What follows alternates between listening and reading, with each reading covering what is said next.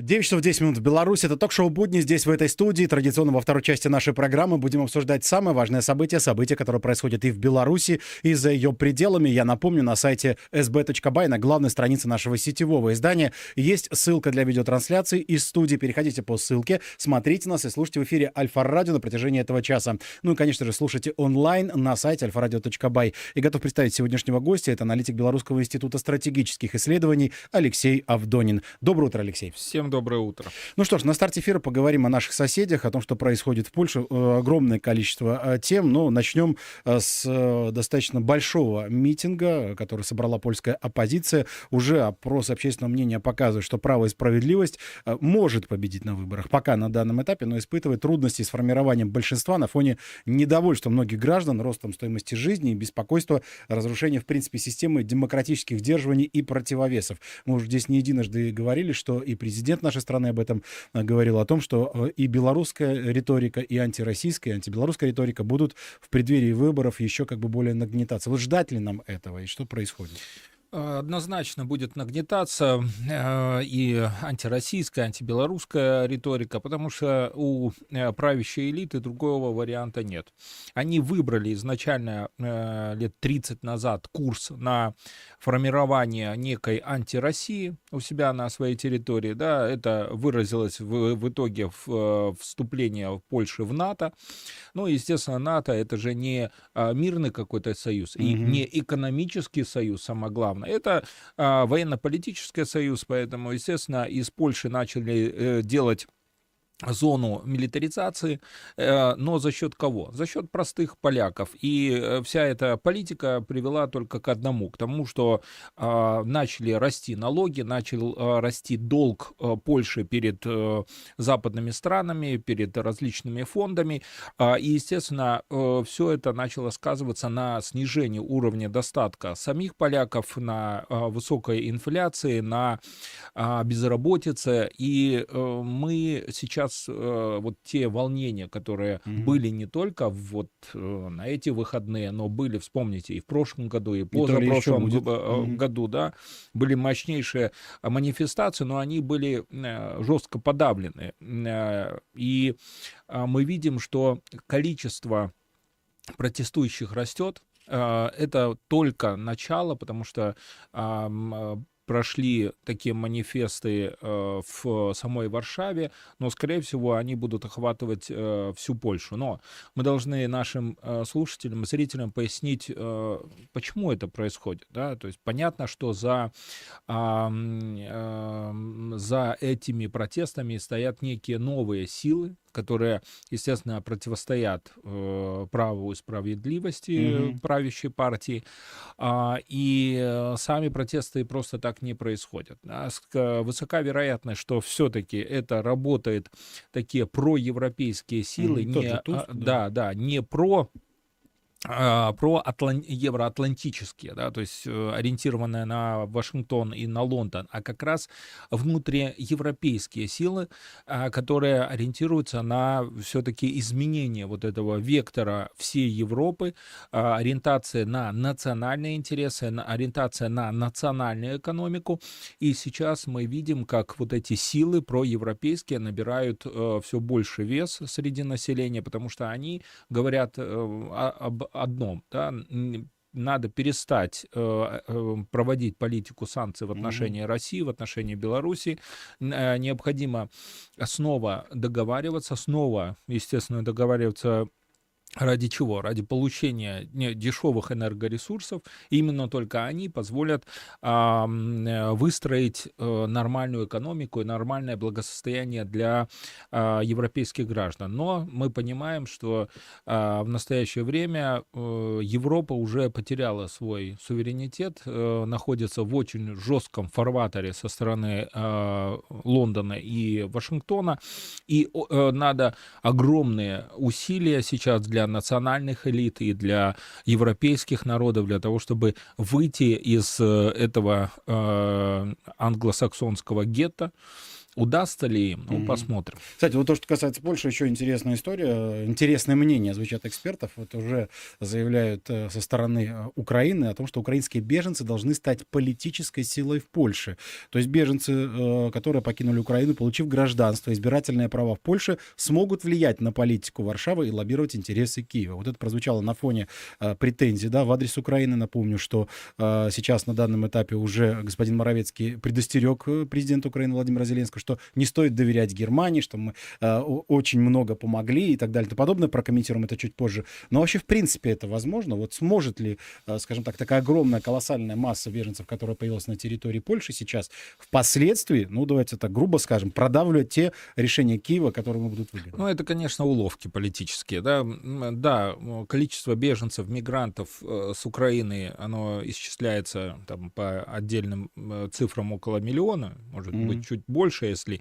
Но надо понимать, что а беженцы, мигранты с, с территории Украины же не начались э, идти с 22 -го года, они начались из 14 -го года, а если брать еще раньше, они начались из 90-х годов, да. Но просто многие не остались, они же э, в самой Польше не намереваются оставаться. Как правило, э, все с Польши в последующем пытаются переехать э, либо mm-hmm. в Германию, либо в другие Э, другие э, европейские страны. И э, здесь э, говорить о том, что э, мигранты, беженцы, получившие гражданство Польши, будут каким-то образом влиять на э, политику правящей элиты, ну, это, конечно, абсурдно, mm-hmm. да, но э, надо понимать, что еще один контекст. Ни, никакая политическая сила внутри страны да, вот, в Польше не даст возможности, просто не даст да, перехватить власть, и а, беженцам и мигрантам да, дадут какую-то возможность а, оказывать влияние на национальную политику э, Варшавы. Поэтому mm-hmm. ну, это уловка и, скорее всего, такой просто пиар. Mm-hmm. Кстати, вот то, что касается вот заявлений э, господина Моровецкого, напомню, что, цитата, «Я понимаю, что думает Зеленский, у него теперь будет тесный союз с Германией, предупреждаю, немцы всегда будут хотеть достичь взаимопонимания с русскими через головы центральноевропейских государств. Об этом не стоит забывать президент Зеленский, сказал премьер Польши. Вот уже даже пытаются здесь нести какой-то ну, раздрай. Мы видим, что это говорящие головы, которые говорят по тексту, написанному в Варшаве и в Лондоне. А, страх этот, он не в Варшаве сформирован. Страх этот э, вековой, э, страх он сформирован в Лондоне. Они всегда в своих трактатах, научных трактатах по геополитике писали, что самым страшным сном для а, англосаксов является это объединение Германии и России. Для того, чтобы это не произошло, надо создать между ними буфер. Вот этот буфером э, да, и является Польша с Украиной да, или там страны Восточной Европе. И они все делают для того, чтобы не дать возможности сформировать вот этого единства, да, технологического центра mm-hmm. Европы и энергетического центра а, ну, или сырьевого в виде России. А притом вот этот э, экономический союз, э, он всегда плавно перерастает в политический, а потом внешнеполитический. И понятно, что объединение Германии а, с Россией и а, локализация амбиций Польши, Украины, она в итоге будет выражаться в том числе в локализации, то есть ущем, ну, ограничении а, внешнеполитического статуса а, Лондона. Они все это понимают и поэтому делают максимум усилий для того, чтобы а, вбить в клин между а, Германией и Польшей за счет вот этой гиперактивности Украины э, а, между а, Германией и Россией, а, как раз между за счет гиперактивности Польши и Украины. Кстати, ну вот то, что вбили клин, это опять же вспоминая тему северных потоков,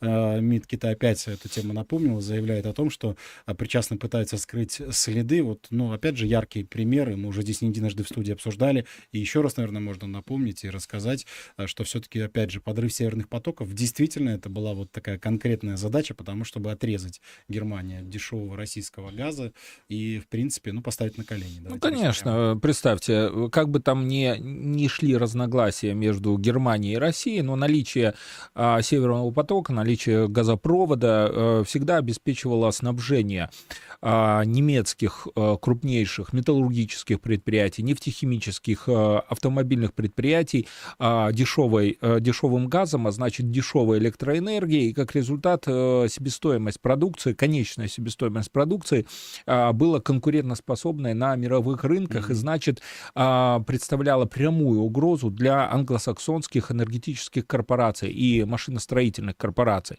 А в этой связи, естественно, да, они пошли на радикальный э, шаг, э, я имею в виду э, англосаксы, э, руками, э, неважно кого там, украинцев э, там, или других активистов, подорвали этот э, поток и тем самым сразу обрезали Германию от дешевых энергоносителей.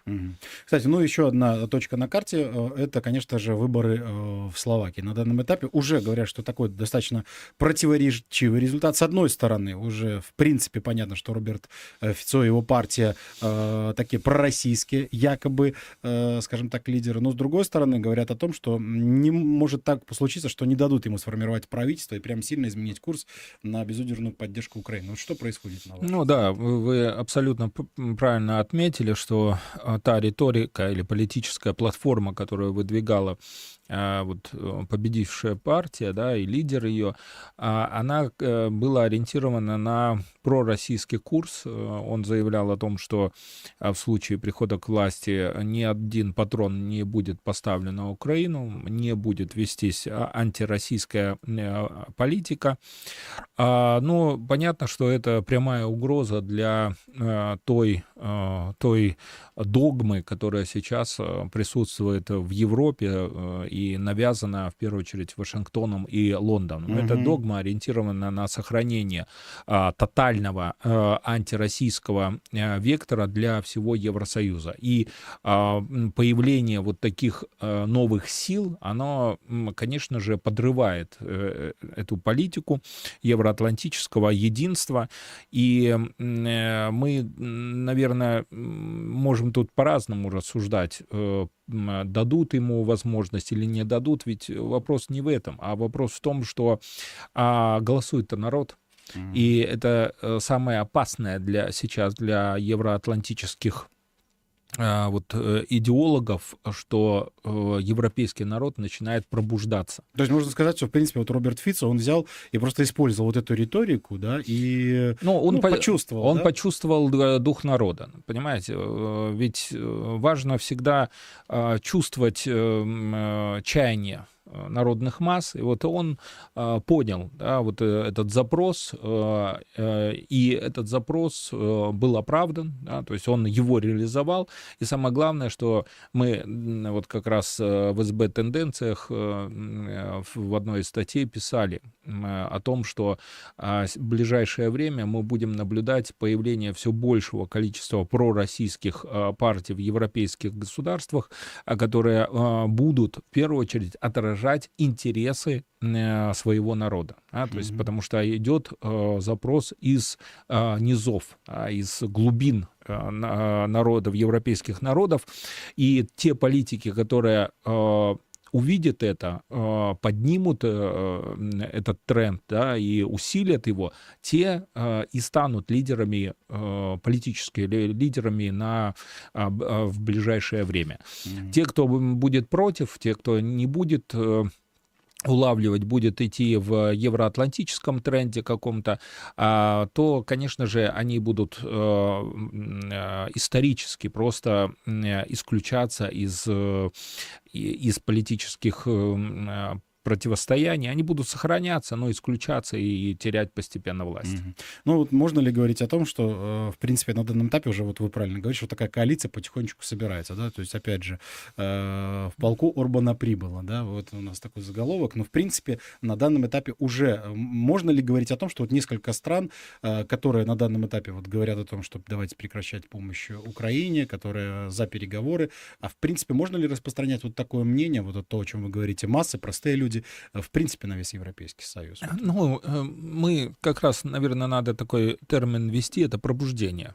Плавное пробуждение, а, плавное, плавное осознание а, вот этого обмана, который был насажден а, как раз со стороны Лондона и со стороны Вашингтона. Обман в чем заключался? В том, чтобы спасти свои корпорации англосаксонские за счет обнищания, разорения европейцев. Сейчас европейцы и, самое главное, национальный капитал европейских mm-hmm. стран, он впрямую говорит, нет, нет, нет, мы не хотим а, становиться бедным, мы, мы не хотим разоряться, поэтому давайте все-таки а, наш а, евроатлантический вектор менять. Ни, ничего хорошего из этого не будет. Без России, без ее ресурсов мы ничего сделать не сможем, как бы мы ни хотели. А, а, играть а, в интересах Лондона и Вашингтона а, невыгодно нам да, потому что мы а, в итоге через там, пару лет, а, а, имея крупные заводы, предприятия, компании, просто разоримся, да, и эти заводы за бесценок отдадим американцам. Нам это надо? Нет, конечно, не надо. И, mm-hmm. и отсюда а, идет и а, поддержка политиков не только со стороны простых граждан, но и со стороны, естественно, национального капитала. Кстати, то, что касается США, тоже интересная тема, горячо обсуждаемая. Напомню, президент США Джо Байден, несмотря на критику, вслед за обеими палатами американского конгресса, утвердил проект бюджета страны на 45 дней, а, в который не вошел пункт о помощи Киеву. Вот что происходит? То, что касается шатдауна, уже история действительно такая не впервые, да, скажем прямо, но вот то, что его удалось избежать именно благодаря тому, что исключили этот пункт о помощи Киеву, о чем это говорит? Знаете, мы не раз уже в передачах даже прогнозировали эту ситуацию. Вспомните еще по весне, а, летом, что на каком-то этапе а, у а, американцев просто э, не то, что не хватит ресурсов, они, у них печатный станок, у них э, финансовых ресурсов хватит. Но вопрос в другом, в том, что э, это отражает не финансовые проблемы, что они там бюджет не могли mm-hmm. утвердить, да, а э, понимание того, что проект, который они запустили еще в 2004 году по Украине, то есть проект анти-Россия, он э, не а, обеспечил реализацию главных задач американских корпораций, американского бизнеса. Байден ходил а, а, и бил себя в грудь о том, что этот проект позволит решить самое главное. Это избавиться от долгов, получить ресурсы, дешевые ресурсы Украины и России, а, сменить политическую власть в России, решить проблемы перепроизводства и избавиться, э, вообще избавиться от э, вот тех долгов, которые накопила американская экономика и американское государство. Эти вопросы не были решены. Естественно, сейчас, раз проект прогорел, они говорят, нет, все, друзья, закрываем mm-hmm. проект, потому что нам надо остановиться. То есть украинская повестка стала токсичной. Вот, а, так есть такое понятие в, вот, в управлении. Американцы это активно сейчас э, продвигают и у себя не только в, в политике, но и в корпорациях, они оценивают э, проекты, на каком этапе надо остановиться. То есть если проект, э, э, да, он требует определенных расходов, инвестиционный проект, но если он не приносит, не, уже не приносит каких-то результатов, надо принять а, решение списать эти все расходы и прекратить его, потому что дальнейшая его реализация будет вести к масштабированию всех расходов. И они сейчас это и делают. Они говорят и Байдену, и политическим элитам, посмотрите, какой а, начался хайп э, по поводу отстранения Байдена от власти, да, mm-hmm. э, риторика, антиукраинская риторика, которая выражается как раз в блокировании финансирования через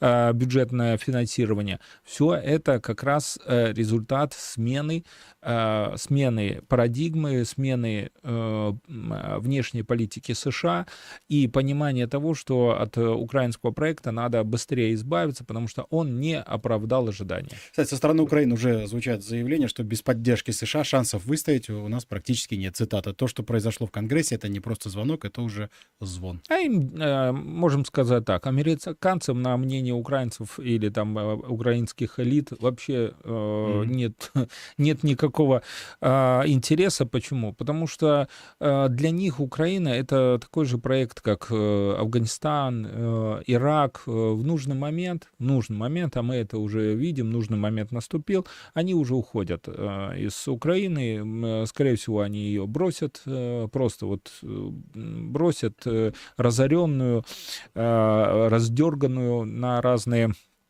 части с огромными количествами жертв, с экономическими потрясениями, демографической, и, катастрофой, демографическая да. катастрофа. И э, кто будет решать э, проблему Украины, им уже не важно, потому что Украина больше не приносит нужного дохода, не приносит э, нужного геополитического э, эффекта.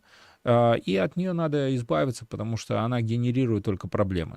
Кстати, ну а ждать ли по этому поводу в связи с этим э, новых горячих точек? Потому что, ну давайте говорить прямо, США все-таки от э, своей цели и задачи, я уверен, не откажутся, по крайней мере, так быстро и так просто. Э, означает ли это, что будут попытки, опять же, где-то по периметру Российской Федерации? Не, мы, мы видим э, ситуацию немного в другом ракурсе, и под те последние заявления, которые были сделаны со стороны руководства США, США и Евроатлантического альянса говорит о том, что они готовы к эскалации ситуации в Европе, в целой Европе, да, то есть Украина как, э, как э, территория или как э, зона конфликта и э, не обеспечивает э, масштабность э, войны в Европе. Mm-hmm. Поэтому они э, ориентируются на, э, и об этом в открытую начали говорить, на прямой конфликт э, Альянса э, Североатлантического блока с Россией. А, да, они говорят, да, мы готовы Э, поставлять уже более э, дальнобойные ракеты, готовы поставить э, и самолеты, готовы обучать, э, направить своих инструкторов ну, уже правда, британцы. Тут, тут да? же назад откатили уже, да. Да, ну они, понимаете, это такая э, проверка на, на гибкость. Угу. Примут это или не примут, да, то есть будет жесткий отказ, да, или ответка или нет. И э, мы видим, что они таким образом пытаются э, нащупать э, э, то, тот вариант. Они пока сами не знают, э, как дальше развивать ситуацию в Европе, как ее эскалировать.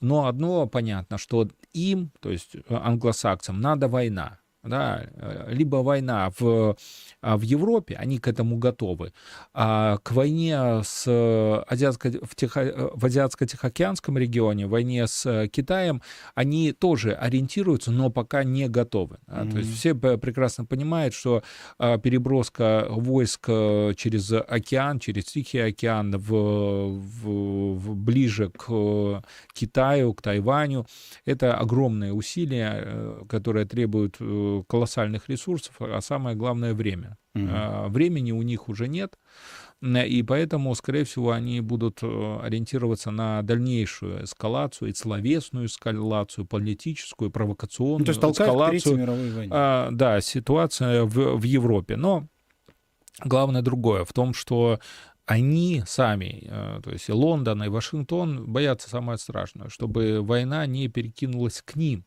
А война может перекинуться не через э, прямые боевые действия, а, а выразиться в неком росте социальных протестов. Это mm-hmm. тоже для них будет восприниматься как э, сильная национальная угроза. И это они понимают, что число безработных, э, число бездомных, обнищавших растет, и это выражая, может вызвать внутренние, сильнейшие внутренние протесты, которые в итоге могут привести не только к взятию Капитолия, но и к более сильным э, акциям, э, которые подавить будет достаточно сложно. Вот это самая главная угроза для э, э, англосаксов. Но и, почему она может возникнуть? Mm-hmm. Именно из-за того, что они не смогли создать э, войну в Европе. Война списала бы долги и дала бы возможность им э, обеспечить рост своих э, корпораций. А этого не происходит. Ну что ж, спасибо огромное за мнение. Прервемся буквально на несколько минут. В нашем эфире, в эфире Альфа-Радио, прозвучит короткий выпуск новостей прогноз погоды. Дальше снова вернемся в эту студию. Оставайтесь с нами.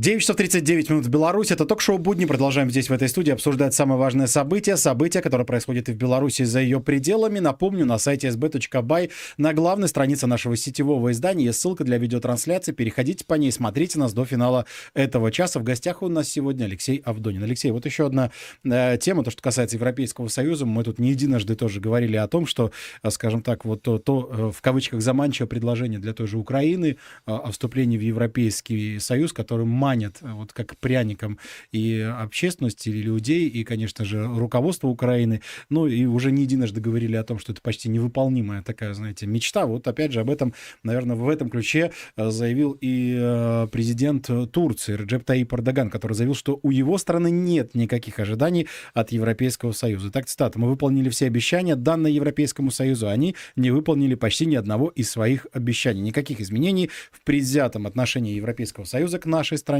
не произошло. Вот это вот постоянная история с принятием, непринятием и так далее и тому подобное. Ну да, это обманная такая политика Брюсселя. Эта политика называется управление мечтой. Э, да, то есть э, есть некий образ э, Евросоюза, некого а, прекрасной метрополии, где высокие зарплаты, благоденствие, а, и как только вот вы соблюди, выполните те или иные требования, mm-hmm. вот сразу станете нашими членами, и мы вас примем Заживете, да. в сад с золотыми яблоками, да. Но это все иллюзия, целенаправленная иллюзия для того, чтобы а, порабощать, э, э, можно сказать, даже насиловать государство и целые народы а в интересах, естественно, э, европейских стран. Мы видели, как долго шел такой процесс интеграции, назовем ее, Турции в Евросоюз, и в итоге он ничем не закончился. Да, Турция делала шаги, но все это приводило только к одному, фактически к тому, чтобы Турция потеряла потеряла свой суверенитет, э, да, потеряла своего национального лидера а, и не смогла проводить какой-то своей суверенной а, политики. Понятно, что для Евросоюза, а, ну и для тех сил, которые стоят за Брюсселем, за, а, за НАТО, а, а, интерес был ключевой. Это а, полный а, контроль а, Черного моря, перехода с Черного моря в Средиземное море, контроль а, региона, который а, фактически грани, а, перетекает и граничит э, с, э, и обеспечивает соединение Европы с Ближним Востоком. А, но мы видим, что наличие там сильного национального лидера, наличие суверенной mm-hmm. политики, это не в интересах Брюсселя. Понятно, э, что Брюссель и будет продолжать оказывать давление на Турцию, будет пытаться добиться от Турции каких-то очередных уступок, э, но э, мы э, и однозначно должны признать, что и Брюссель-то сам по себе потерял уже привлекательность. Все видят прекрасно, что произошло с этим европейским чудом.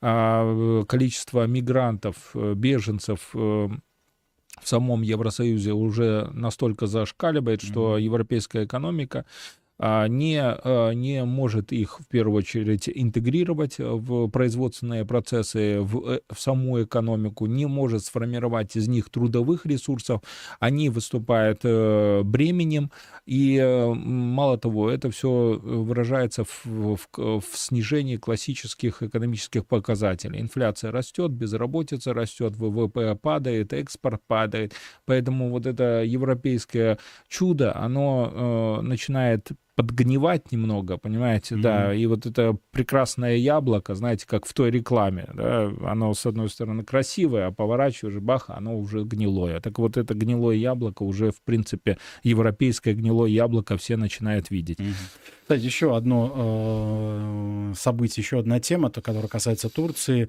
Э, попытка теракта была осуществлена возле здания министерства в Анкаре. Вот этот э, действительно э, международный такой терроризм продолжает шагать по, по планете. Почему это происходит и как с этим бороться? Ну да, это... Сложный да, вопрос, но тем не менее. Как бы это продолжение, наверное, вот этой темы, что мы начали про Турцию. Это э, в том числе вот, э, активность террористических групп, э, она на территории Турции, это как раз такой элемент давления на Эрдогана, давления на национальные политические элиты для того, чтобы они сильно не проявляли свою независимость, сильно не проявляли, проявляли свой суверенитет, а да, э, отчасти показывать э, не, некую, некую слабость власти, да, потому что террор, активность э, террористической группы, она как раз и направлена mm-hmm. на то, чтобы разрушать доверие населения к власти, демонстрировать о том, что власть слаба, не способна обеспечить безопасность, но мы прекрасно понимаем, что в настоящее время тот уровень террористической угрозы, который был э, в Турции ранее, он снижен и обеспечен, и безопасность обеспечена на достаточно высоком уровне. Ну да, есть отдельные вот такие ситуации, но я думаю, мы увидим быстрое разрешение их и поиск тех виновных, э, которые совершили этот теракт. Mm-hmm. Ну что ж, спасибо огромное за мнение. Продолжаем двигаться дальше. Еще одна важная тема, которая касается нашей страны, будущее белорусской деревни. Э, конечно же, подробности рабочей поездки Александра Лукашенко в Белонический район. Вот э, как будет выглядеть деревня будущего? Очень такой интересный факт, что поездка это было такое практическое занятие. Глава государства напомнил, как в свое время поручил подготовить показательный агрогородок, где бы люди смогли увидеть, как такие населенные пункты будут обустраиваться. Вот э, какая она, деревня будущего в Беларуси? Знаете, ну, в принципе, мы, наверное, э, не будем сейчас э, характеризовать mm. или там описывать, что должно быть в деревне будущего. Все могут э, прочитать, как раз обратиться к официальным материалам. Они э, очень широко были освещена поездка нашего главы государства в сельскую местность, и четко было прописаны параметры, которые должны касаться. Ну, в первую очередь, это инфраструктура, дорожная инфраструктура, э, бытовая бытовая инфраструктура, э, э, торговая mm-hmm. инфраструктура, производственная.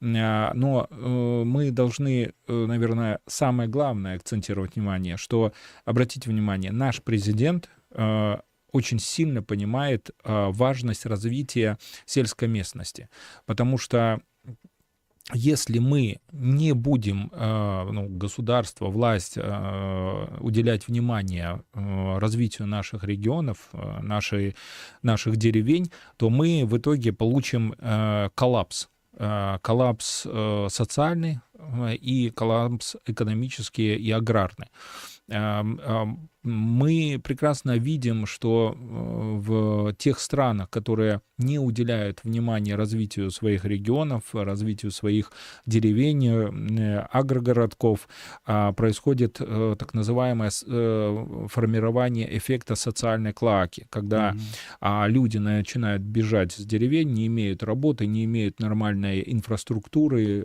быта, медицины, а, дорог, работы, переезжают в в города, а, и начинаются здесь, естественно, социальные проблемы.